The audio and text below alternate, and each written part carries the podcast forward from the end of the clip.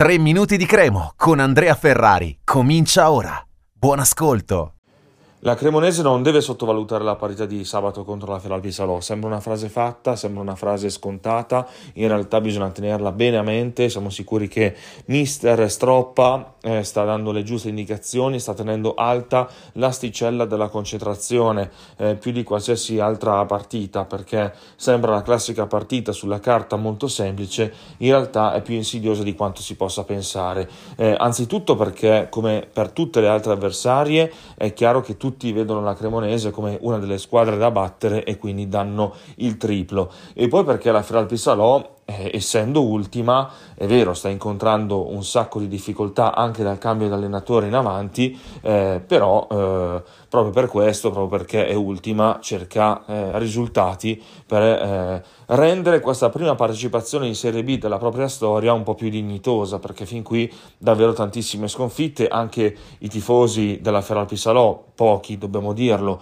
eh, volevano, credevano in, una, in un campionato diverso, perché è vero che è una matricola, però il proprietario è, è Pasini, lo conosciamo, eh, ha tanti soldi, eh, quindi grande disponibilità economica e sono arrivati anche dei colpi non da poco perché Letizia, un veterano della categoria, la Mantia è un bomber che farebbe comodo a qualsiasi altra squadra di, di Serie B, eh, Parigini, un esterno che conosciamo, è stato anche a Cremona, ha fatto tante presenze in Serie B, eh, quindi una squadra che tutto sommato non è neanche così da 7 punti in classifica dopo eh, 16 partite. E però insomma giocare le partite in casa a Piacenza quando la Cremonese è più vicina a Piacenza rispetto alla Feralpisa stessa, non deve essere semplice, rende tutto ancora più complicato.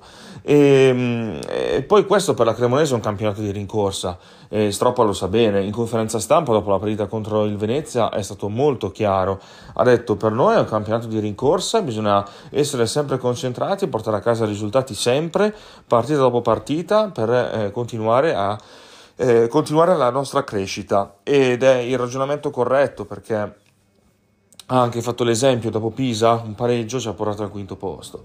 E, e questo mh, mm, poteva anche un po' demoralizzare.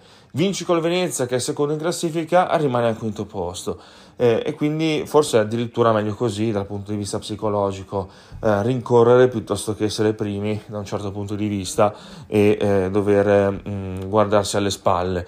E, e, poi un'altra cosa importante ha detto Stroppa, ha detto la vittoria di oggi con il Venezia, noi già ora ce la dimentichiamo perché? Perché non vale nulla se poi non diamo seguito a questa vittoria eh, visto che tutte stanno andando così forte, cioè eh, l'obiettivo della Cremonese era già orientato, la testa della Cremonese era già orientata a sabato con la Feralpi Salò e, e, bisogna portare ovviamente a casa il massimo della posta. In programma non sono previsti grossi scontri diretti al vertice, quindi è ancora più eh, importante fare bene il proprio lavoro e uscire con un risultato positivo, anche se c'è una difesa da reinventare, non essendoci né Bianchetti né Antov. Un saluto e forza Cremo. Per oggi 3 minuti di Cremo finisce qui. Appuntamento al prossimo episodio.